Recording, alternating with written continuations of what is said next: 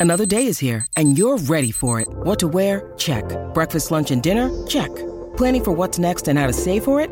That's where Bank of America can help. For your financial to-dos, Bank of America has experts ready to help get you closer to your goals. Get started at one of our local financial centers or 24-7 in our mobile banking app. Find a location near you at bankofamerica.com slash talk to us. What would you like the power to do? Mobile banking requires downloading the app and is only available for select devices. Message and data rates may apply. Bank of America and a member FDIC.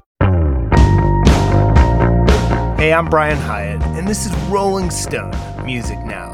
There's a new three part documentary about Kanye West called Genius. It hits Netflix February 16th. So, what's really special about this documentary is that the filmmakers had access to Kanye starting in 2002 or so. You see Kanye before he even signed his deal with Def Jam, and the access goes all the way up to almost the present day. So it's definitely the most intimate look we've had at Ye in his entire career. Obviously, he's been a controversial figure. I think it really humanizes him. You see footage of him with his late mother, Donda. That stuff we've never seen before. You really start to understand that relationship. And there's a ton more. In a little bit, I'm going to bring on the directors, Coodie and Chike, to talk about the process behind the film, as well as Ye's recent request to have final cut of it, which they turned down. But first, I want to bring on Rolling Stone's own film expert, David Fear, to talk a little bit about Genius and put it in some context.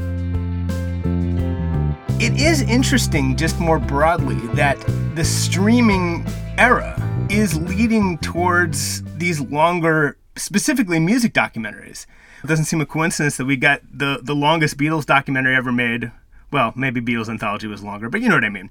A very long Beatles documentary and a very long Kanye documentary. Do you think it's mostly for the good, or do you think that we're losing that discipline of getting it down to two hours? As much as I have a couple of issues with Genius, I think it sort of needs to be a three part, what is it, like close to seven hours, I believe? It, it, it sort of needs that length, it needs that space. It needs to be able to tell that story because, again, you're talking about a guy who was. So for people who don't know the backstory, I'll make this very brief. There was a, a stand up comic and a public access cable show host named Coodie who was in Chicago. And in, I believe it was the mid 90s, late 90s, he meets this guy at Jermaine Dupri's birthday party. And he's this young up and coming producer who's working with Harlem World. And he's very charismatic and seems very sweet, but just very ambitious and clearly has a good ear for stuff. And that's an extremely young Kanye West. And because these two guys eventually hit it off, Coodie is a, a kind of allowed to document his career as it begins happening. And then once Kanye West becomes a superstar, even though there's some kind of periods of fallout, Coodie keeps coming back along with his partner Chike Ozah. They keep coming back and and filming more and more of him as Kanye starts to go, as it goes from what I like to say, Kanye mania to Kanye's mania. You need seven hours to tell that story. I think you really need to get the breadth of it without reducing Kanye's narrative, which, let's be honest, Brian, is a very complex, complicated, twists and turn filled narrative, reducing it to a very kind of like a, simple rise and fall arc. Kanye doesn't fit into that. Kanye doesn't fit into anything according to Kanye, but like Kanye really does not fit into that kind of easy narrative. It still paints, I think, the most intimate and revealing portrait of Kanye, and, and sometimes damning. I just spoke to these guys, they're reluctant to kind of discuss that. It's the same way if you write an article and you're just kind of presenting the facts about someone, you don't want someone in an interview drawing you out to say, well, I think that was really damning when he did that. I think you want people to draw their own conclusions. And I think that's probably some of what's happening. But one of the last scenes is him getting very excited about praise from Tucker Carlson. That was unnerving, you know, and that's pretty much where we leave him. And yet, you kind of still end up agreeing with the filmmakers that Kanye story is that Kanye story is far from over. That there still is a lot of hope here, which is really weird. It's it's just, and I think part of it is because, you know, the first part in where it's really really immersive. It could have stood obviously on its own. The first part where they really were with him every minute, Coodie was just was such a familiar presence that you know everyone like Jay Z's giving him a pound. Everyone knew, everyone knew Coodie, and he was just there with his camera the whole time. You know, he said in the interview that it's almost like he wasn't working. He was just so used to having that camera there, and that's so invaluable. And I think everything about that part is so valuable to me. It's also just a reminder of you know what a studio was like back then, what what it was like to be around Jay Z, what it was like in this thriving, um, basically all black world of hip hop where there was mutual affection and respect between everyone working in it. But then, most importantly, of Kanye as this unbelievably talented. I think, I don't know about you, but it reminded me of his talent as a pure rapper because you always kind of want to put him in this vein of a record maker where he's obviously was the producer first. What I find so fascinating about the documentary as a whole, even when you know you start getting irritated with Kanye, is that you get this really beautiful on the ground glimpse of what was happening at hip hop, how Kanye really was this kind of bridge between the underground backpackers and what I like to call like the corporate hip hop incorporated. And to kind of see those two worlds starting to kind of bridge and collide with each other is phenomenal. What are some precedents for a documentary filmed over this many years with this kind of access, whether you know whether in music or outside of music? Because that that's one of the things that makes it very unique. In terms of people who have in, in managed to embed themselves and go along the way, especially over that period of time, it's it's pretty tough to think of. I mean, I can think of some great embedded music documentaries. I mean, you know, don't Look Back being the exemplar, as it is for most music documentaries and a lot of documentaries in general. I would love to have seen Robert Frank, you know, after Cocksucker Blues, I would have loved to have seen Robert Frank stick around and like make a Rolling Stone documentary that, you know, goes into the 80s and the Steel Wheels tour and, and all of that. I would have loved to have seen them go from the guys trashing the hotel room and with the groupies on the planes to becoming this kind of like, you know, corporate rock entity I think Don't Look Back obviously doesn't have the temporal scope, but it's a fun comparison because I think some of the scenes that are captured are in that vein, especially the all the kind of subtleties of the interaction of Kanye with other famous people. There's a scene when he seems to be making Justin Bieber uncomfortable towards the end, when Justin Bieber finally finds someone whose religious fervor eh, perhaps exceeds his own and is making him squirmingly uncomfortable on camera, which is just classic. It's unspoken, but he's just sitting there while you can Kanye's see him, speaking. You can see him recoil yeah. at points, and it's I wholeheartedly agree. Yeah. Yeah. And then uh, around the same time, there's an amazing bit where Rick Rubin uses the phrase excited on a phone call with Kanye, and Kanye. And what's actually one of my favorite things, uh, it's actually a personality trait that I, I, really appreciate. You, you see how he bristles at certain things and takes offense at things that you know aren't intended to be offensive but it's it's fascinating to see how many times it happens over a course of two decades someone will say he listens very closely to what people say yep. and you know what there might have been a note of insincerity in the way when Rick Rubin said excited. Actually, in Kanye's defense, he he may have actually picked up a slight note of insincerity, leapt upon it, and said, you know, I prefer the word energized, and had frankly an explanation I didn't really understand about why the word excited was bad. But then you can, Rick is so freaked out, and Rick has a line that I, I intend to steal, which he says, uh, "Yeah, no, no problem. You, you know, I love to learn." I forgot about that, and it's one of my favorite scenes in like the entire three-part documentary I think overall, as I discussed with the filmmakers, the most humanizing stuff and moving is with his mom, who, who really comes to life in this movie. Donda is very much a character, and you get a sense of just, she was so simpatico with Ye. She really knew his music. She wasn't some distant mom figure who wasn't. She was she knew every line of his music. She was a fan and a supporter and you can see how much she was this lifeline to him and you can understand a lot of it goes unspoken why her loss was so devastating to him and, and really set him on off on, on a little bit of a downward spiral in some ways you you really get to see an entirely different side of Kanye in those scenes with his mom. I think there's a difference between confessional confessional and vulnerable. I think My Beautiful Dark Twisted Fantasy is a great confessional album. I think those scenes that you see with him and his mom in this documentary, however, are vulnerable. Like, absolutely 110% vulnerable. When you need mealtime inspiration, it's worth shopping Kroger, where you'll find over 30,000 mouthwatering choices that excite your inner foodie. And no matter what tasty choice you make, you'll enjoy our everyday low prices, plus extra ways to save, like digital coupons worth over $600 each week. You can also save up to $1 off per gallon at the pump with fuel points. More savings and more inspiring flavors make shopping Kroger worth it every time. Kroger, fresh for everyone. Fuel restrictions apply.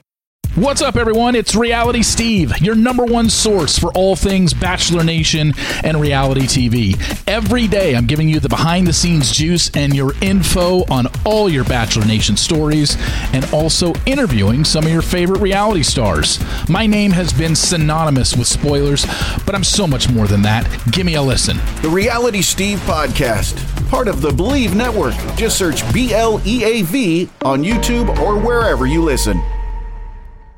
There's a scene near the end where he's with a bunch of real estate developers. Yes. And they're all kind of sitting around in this veranda, this house that's basically just overlooking paradise. It's this absolutely gorgeous view. And they're kind of pointing over to this area off to the side where they're thinking about potentially developing and, and Kanye might have a chance to kind of to to get in there. And you almost see in real time I hate to use this word, but it, just you, you see him unravel and and kind of just ever so slightly start to go off the rails to the point where the filmmaker's like, I wasn't really comfortable filming this. Yeah, Coodie t- turned off the camera. Yeah, yeah, and it, it, I mean, for as much joy as you get to see in this documentary, there are moments like that where it, you really feel like you're witnessing a car accident happening in slow motion before you and you're kind of powerless to stop it. And what's interesting is that scene happens shortly after you see him in a context that you kind of because of the gaps in filming, you, you never see the setup. He's become this fashion mogul. You know, that's what's wild is, and it's easy to forget. And it, I think just one of the things about the movie is just reminding you of all the stuff that happened. I had actually forgotten that he had been involuntarily hospitalized. I had actually forgotten that. That's how much stuff, you realize how much stuff you have to do in your life before someone who, who covers this stuff for a living forgot that you were involuntarily hospitalized for, for, mental health issues? I mean, that's wild, but it's just, it's been a very busy life. But what I, again, what I was saying though is in the midst of all that, this guy built uh, something like a billion dollar empire of fashion. And you yeah. see him in those little scenes when he's in China. He's looking at the colorways of the sneakers and just very granular detail. And he's right. It was exactly the same way that he's talking about music in the first couple parts. Yep. So he, for all the mockery he sustained, he was right. The same part of his brain that made hit music and made him one of the most important artists alive turned out to be perfectly applicable to becoming a huge fashion power. Yeah. And so there he is. And this happened while he was dealing with these mental health crises. Yeah. Which is also just li- basically unfathomable. It actually reminds me, I, Kanye came to the Rolling Stone offices once. Were you there? I think this was before my time. Okay, he was doing this thing where he was coming to various offices to Facebook, to Google, and then someone on our team tweeted at him and was like, "Come to Rolling Stone." And he was like, "All right," and showed up. This was around before, just before the release of uh, Dark Twisted Fantasy and he played a lot of the songs. He stood up on the table and rapped. He ran around the, the room and asked every single intern what they thought of it. Then he asked the interns what they were listening to, and I think perhaps not all the interns gave answers that were relevant to it. One of them said the Kinks, and he said to his assistant, write that down, which was very funny. But I wanted to be like, kind not all these interns are like the cool, young, hip people you're looking for. Some of them are just young classic rock fans, but that's another story. But anyway, when he was there, I remember, I think this is the only time in my life I think that I ever got to ask Kanye a question. Because he was talking about, you know, he's going to change. This was post the Taylor incident. He was talking about how he wants to totally change as a person. And I said, I thought it was very interesting what you're saying about changing. Do you think human beings can change that fundamentally based on what you're talking about? And he looked at me and he said, Well, I'm a very special person. That was David Fear talking about the new Kanye West documentary Genius.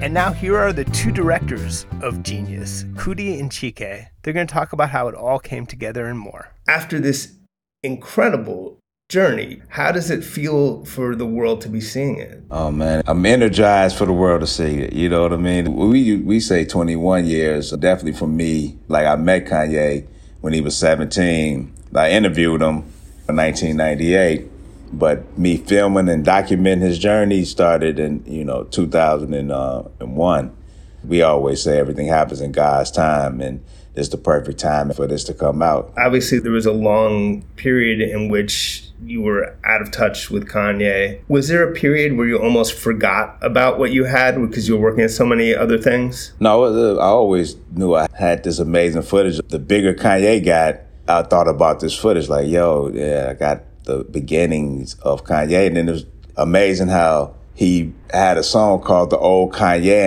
I miss the old Kanye, straight from the gold Kanye. Chop up the soul Kanye, set on his goals Kanye. I hate the new Kanye. People, I want to see the old Kanye. Where's the old Kanye? I'm like, I have the old Kanye in this in his um, bag, a duffel bag full of old Kanye. You know, so it's amazing how that was happening. I think one thing everyone's curious about, and it gets into some of the larger issues of control. You may or may not see it this way, but Ye himself gave you the biggest possible advertisement for this movie with his post that he, he wanted Final Cut.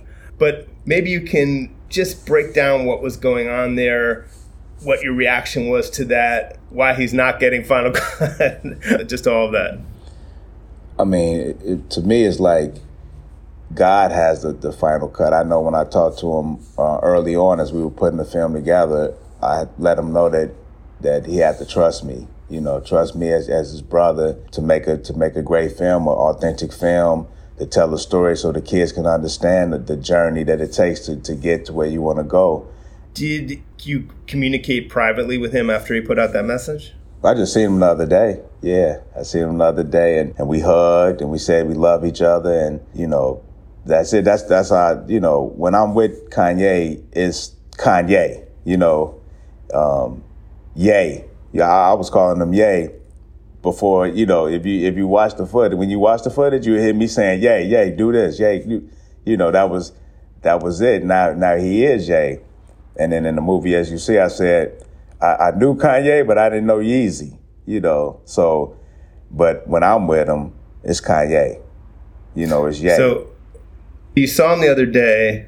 This is after he asked you to hold back and give him final cut. Did you discuss this issue at, at, all when you saw him? We didn't discuss it to that point, you know, but he'd have a process. You know, I asked him did he watch the films, and he and he has a, he said he has a process. So I said that's great. that's great that you that you got your process. So that's pretty much all the, the conversation. But you know, we just talked as brothers from that point on. And did you hear some of the new album? No, no, no. He asked me to come down and hear it, but I just wait to to hear it with the with the fans. I'm a, I'm also a, a Kanye fan, by the way. You know, not, no matter what, no, I know that's my brother. I know I've been filming him for 21 years, but I'm actual a Kanye fan. Of, I'm a fan of his music and uh, his messaging. Obviously, you have this affection for and friendship with Kanye, right? Mm-hmm. And I mm-hmm. think in some ways it paved the way to make this whole thing happen. In other ways, it may have made the whole thing more difficult for you, especially as his life became more complicated. I think about turning off the camera in that one scene. So maybe you can just reflect on the ways in which it was made it easier and way maybe made it made it harder to, to be his friend while also working on this. You know yeah, I mean? I'm like years older than Kanye, and the our dynamic was, you know, that I was more of a mentor at early on, and then he became, you know, then also he became family. But I'm learning from him as well. You know, we learning from each other. So when things, you know, when I found out about the mental health, when he went off in the uh, St. Pablo tour and he walked off the stage, you know, I felt the energy that I felt. It was like, I just felt something. I didn't know he was going to. I didn't know anything like that. When he would go off in the past, you know, I thought it was part of uh, the show. I thought it was a part of the, the acting for publicity or whatever. That day, I felt something. Then I found out he went to the hospital and then they started talking about mental health. So that made me like not want to go to go film him. I, came around to talk to him. And this time, and this, you know, times when I didn't have a camera, where I would, would talk to him and, and preach to him about the word of God, about living in the now and, and, and things like that, which he understood. But then it's like that would happen. And then next thing I know, people would pull him in other directions. Mm-hmm. So my camera had became a disguise for me to really talk to my brother. Like, oh, that's just the cameraman. You know, that's how, that's how I feel. That's how deep it, it was. And, and um and I use that as as a tool to just to be close, and that's what kind of you know he know me for having the camera you know, he feel comfortable with me with a camera. But uh, let's talk about the, the early days. What specifically, and you deserve so much credit for seeing it before a lot of people saw it. What specifically did you see in this guy that you basically packed up your life and followed him and and with the, with the goal of making a documentary. So at that moment of me seeing Hoop Dreams and then seeing this kid that was so charismatic that actually loved the camera, I had a show Channel Zero and I was falling in love with filmmaking. So with all these different things that had to come together for me to say, I'm gonna start documenting him and see how far his dreams would go. You know, and and it was his talent as well, of course, you know. And I just couldn't believe nobody else seen what I seen. Like I just like y'all don't hear this music. Kanye and he got a song called Jesus Walks. I'm like, yo, that I walk with G. Jesus walk with me. We walk. So I'm like, that's no accident.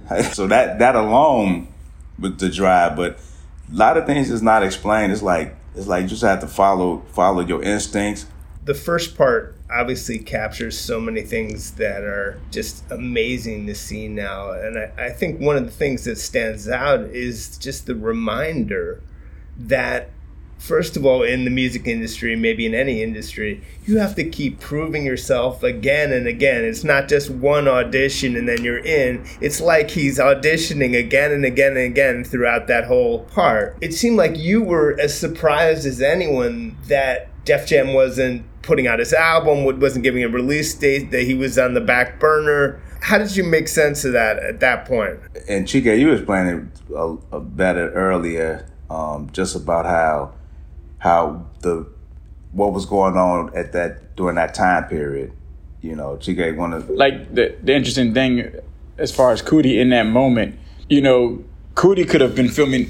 Coodie was coming from filming Channel Zero, where he's around all these people that are w- way more successful in their career in hip hop than Kanye. And especially when you go to Def Jam, there's some scenes that didn't make the doc when like Coodie's with Method Man. And there's moments through Coodie's footage when he's with Meth a lot. And you see this kind of affinity between Coodie and Meth. And it's like any given moment, Coodie really could start filming Method Man and have 20, this could be 21 years of Method Man. You know what I'm saying? But this is Method Man as Method Man. so for Cootie, like, right. it just goes to show you the, the belief that he still had in Kanye when nobody's even in his office believing in him. He decides to just be like, okay, Method Man, this was cool, but I'm still I'm going back to Kanye because I really believe in him and I and there's something about him, and I think it's bigger than just like Coodie can easily sit here and say like, oh, it was his charisma and it was this and that. I just think it was something instinctual that Coodie felt like he he's telling you his this divine connection that he this discernment that he has with God and spirituality. I think there just was that lock of instinctually like I gotta do this. You know what I mean? Like all the other stuff was obvious, but a bigger thing was like I have I've committed to this and I have to do this. And if I break that commitment, then kind of I've broken my moral kind of like agreement that I've made to to accomplish this goal. You know? Yeah, and and, and not for nothing, you got to realize I didn't even know that I was working. I know Kanye work ethic is is amazing. And looking at all this footage, I'm like, wait a minute, my work ethic was pretty was pretty uh, amazing as well. I'm like, because you got to realize, I'm thinking, I'm just happy to be at Def Jam offices. Like I might see Jay Z, I might get to meet Jay Z or Dame Dash, you know. So I'm happy.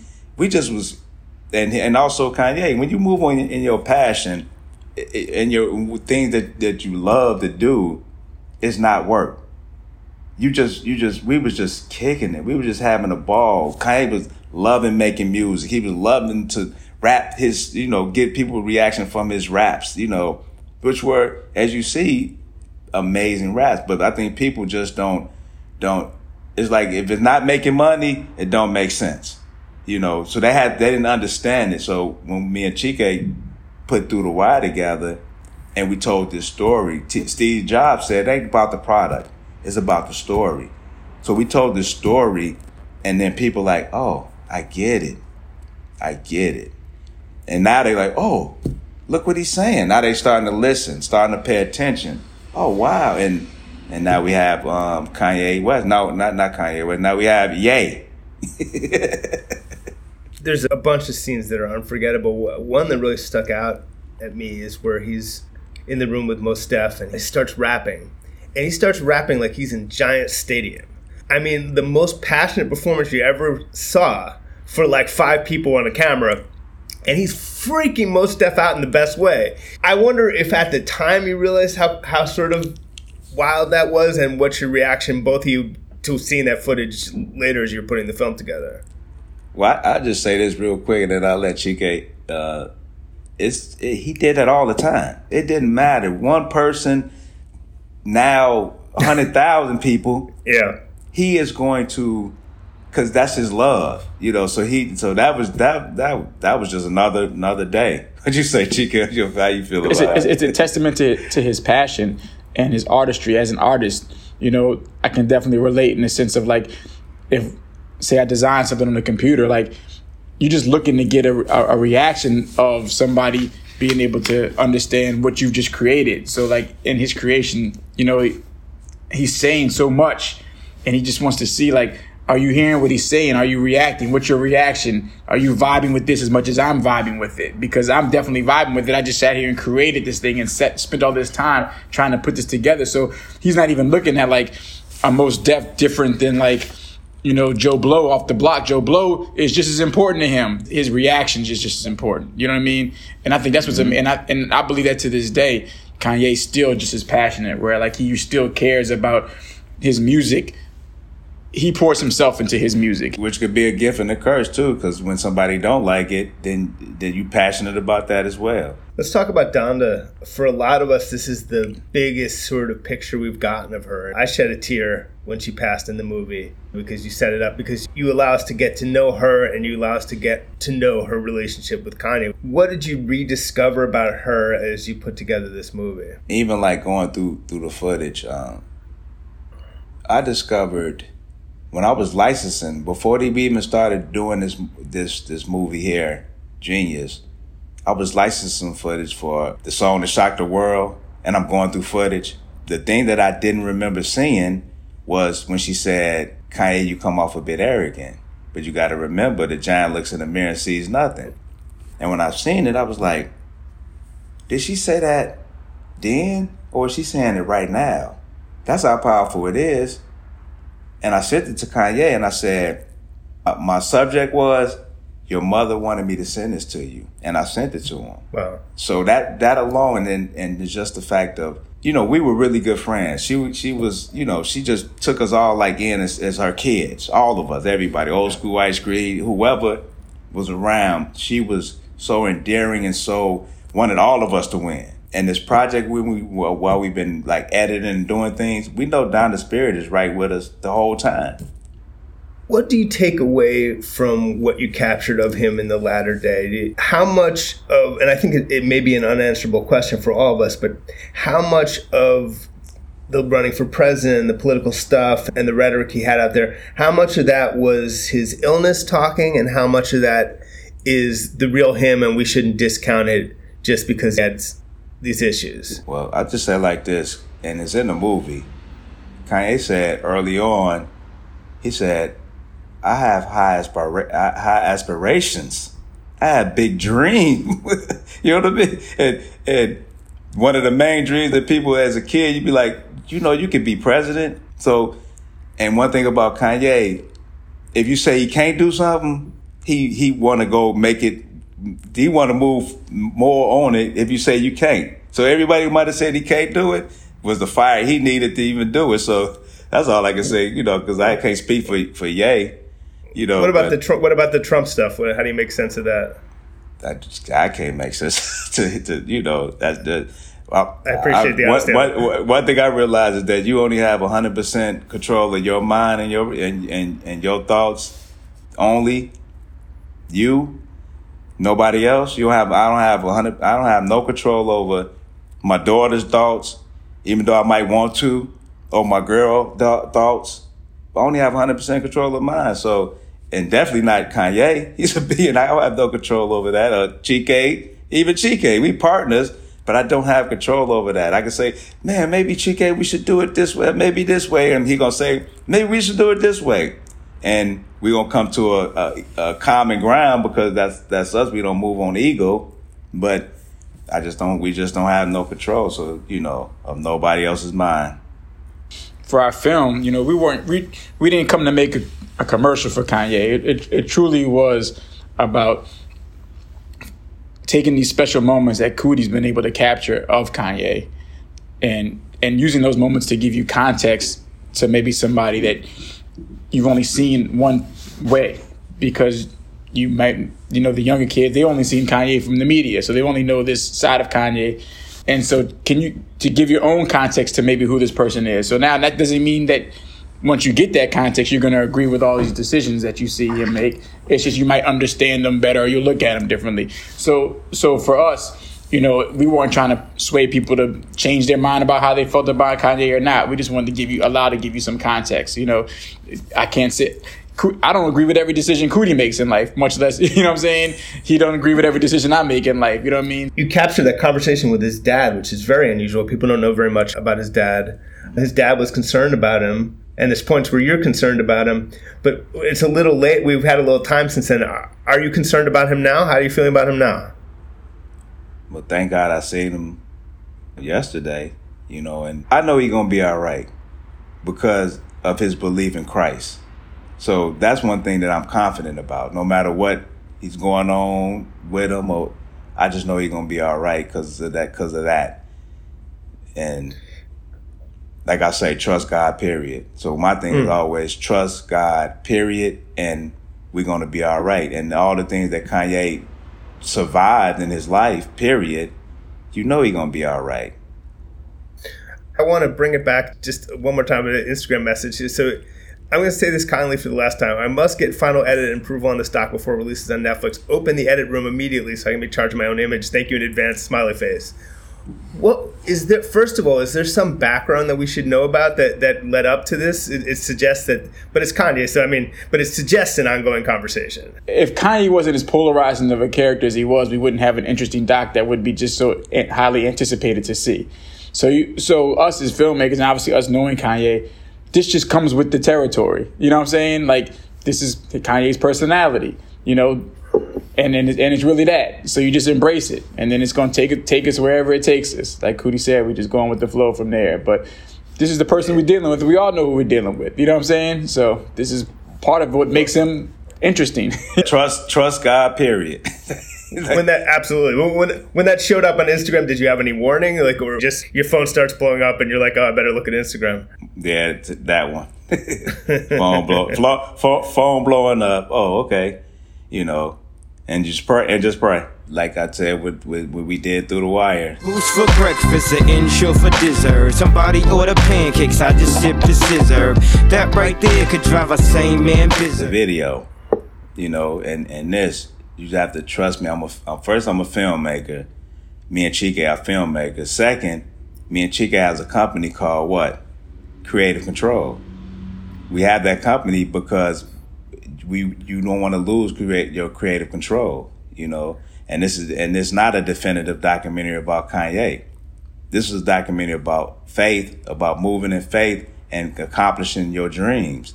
I want to ask about just the process because you had so much footage. How much footage did you have versus what we saw? How much did you have to cut out? Okay, so we had to cut out 325 hours. we had to cut out. We had 330. we had 330 hours of um, holy shit footage. Wow. so and what we have like uh, close to four hours, four and a half hour, uh, five hour documentary. How how long was your rough cut? Like almost nine hours, huh? Eight to nine hours. Woo. Is there a chance that we might see the the director's cut in some form?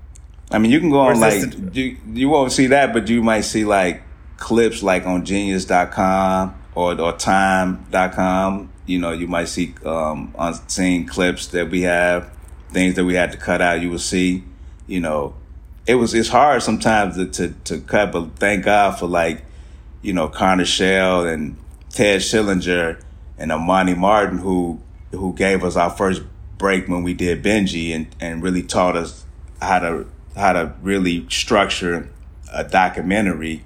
And uh, at those times when we did Benji, we had we learned that okay, you can't fall in love with certain things. If it's not if, if it's not moving the, if it's not moving the story forward, then you have to. No matter how good it is, no matter how you know the press is gonna be like eating it up. You have to move the story forward, and and thank God to people like Nina Bonjovi and and and Stacy Collin Jackson and and these people who who had taught us how to like and and and led us to like get books like Story by Robert McKee and Saving the Cat to learn how to write screenplays. I mean, Chike been writing screenplays. The, all everything and Chike, you said best about the rehearsal. You said Chike. For everything has been a rehearsal for this moment. You know, this is a piece of work that we truly believe everything we've learned up to this point even our team with our editors Max and Jason, my producers Marjorie, like we've all worked together. Jay Ivy, who wrote the project, and Live Footage and Citizen Chance, who did the score. These are people like we've cultivated relationships with over the past couple of projects. So when we got into this project, we were all seasoned together. And if we told this story five years ago, it wouldn't be told this way because we wouldn't have had the knowledge to even approach it this way. But that knowledge, to your point earlier, helped us condense this 300 and something hours so it wasn't so daunting because once we identified the type of story and journey we wanted to take you on, you know, we knew that we couldn't take you down all these rabbit holes. So it made it easy for us to like decipher what footage, even though some footage was super viral, it just does it doesn't make sense for the story we're trying to tell you. What do you miss most from the stuff you cut out? Oh, there's some good stuff, man. They had a yeah, there's some yeah. there's some good stuff. There was a there was some tension that happened. It was kind of like a fight that we kind of had to take out. That, um, you know, I thought was I thought was very interesting because it lets you know the climate that you're dealing with. Like this shit is still real. It's still hip hop. Like you're still in Chicago. Like it's not a cakewalk. Like there's real adversity. There's adversity like that. That fight could have been could have gone a different direction. You know what I'm saying? But again, like, and that was a thing that nobody would ever seen. You know, a bottle gets cracked. Like it's a it's a clip. You know, but it just didn't make sense for the the film. You know that we're trying to make. And then, and then, and then, and then move the story forward. I thought the part where with Doug Infinite was really really flattering for Kanye because it showed the way he handled that was so mature. People who can say whatever they want, but he were here. He was as a young guy, yeah. just talking it out with the guy, giving him a pound, and just mm-hmm. and just whereas anyone from any situation might have handled that differently. That said a lot about him, actually. Especially in hip hop, where we promote such this like toxic masculinity, this like you know, to, just to see like him not buy into that. That's just not, and you can still make it. Like you don't have to buy into that persona in this game, you know. And to us, you don't have to buy into persona as a black man in life. If you had to pick one scene that best captures Kanye in all his complexity, I can tell you the scene that to me I identify with the Kanye that I love the most. You know what I'm saying? This is the scene when they're in Denny's and and they're sitting in Denny's together, and Kanye's like making, he's like, he's like, because he just you know had his mouth wide shut, so he was just drinking fluids, so he lost some weight, and he's like. I could have me. Let's see if I feel like I got me a little six pack. You know what I'm saying? Like just to, he's making jokes and just like to see him so light. You know what I mean? I I, yeah. I, I, I love seeing Kanye light when he doesn't feel like he's carrying mm-hmm. a burden or a weight, and even if that burden might be, uh, he might have created the burden for himself of just trying to outdo and, and, and bring all these ideas to fruition. You know what I mean? When you have so many expectations of yourself, you can also put your, those burdens, you carry those burdens with you. So the moments I see Kanye just light and carefree, to me, just it just brings a smile to my face. You know what I'm saying? And, and, and what was amazing about Jigay said that is that that is Kanye. The cameras are not there all the time. When I'm there, yeah, I might have a camera, but we all kicking in homies. That is Kanye. That scene, and if you notice, in China, those things was happening there too. You know, that is the Kanye. But what you might see when the cameras are rolling or when there's a crowd is a different. You know, it's like what it's really whatever they want to put. But how comfortable can you be with a big old camera and a bunch of people and lights and, and all that? I know it's reality shows and all. you know, I know that, but how comfortable can you really be unless you with the people that love you? And that's the Kanye that that from that Denny scene to the scene and when we eating in, in, in Japan, this the same Kanye. You just we're not gonna see that. You're just not gonna when unless you his boy, you're not gonna see that. And that's our show for today. Rolling Stone Music Now will be back on Sirius XM's Volume Channel 106. In the meantime, we are, of course, a podcast. Download us as a podcast, subscribe to us as a podcast, wherever you get your podcasts. Leave us a nice review on Apple Podcasts if you possibly can. That's always appreciated. But as always, thanks for listening, and we will see you next week.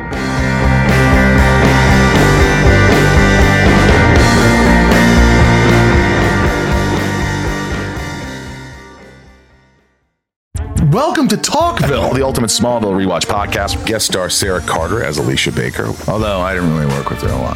But Tom did, and they had some real big smoochy scenes. Yeah. Can we talk about that? Could there be any more sex? What was a three page makeout scene that just kept going? Good Lord. We get it.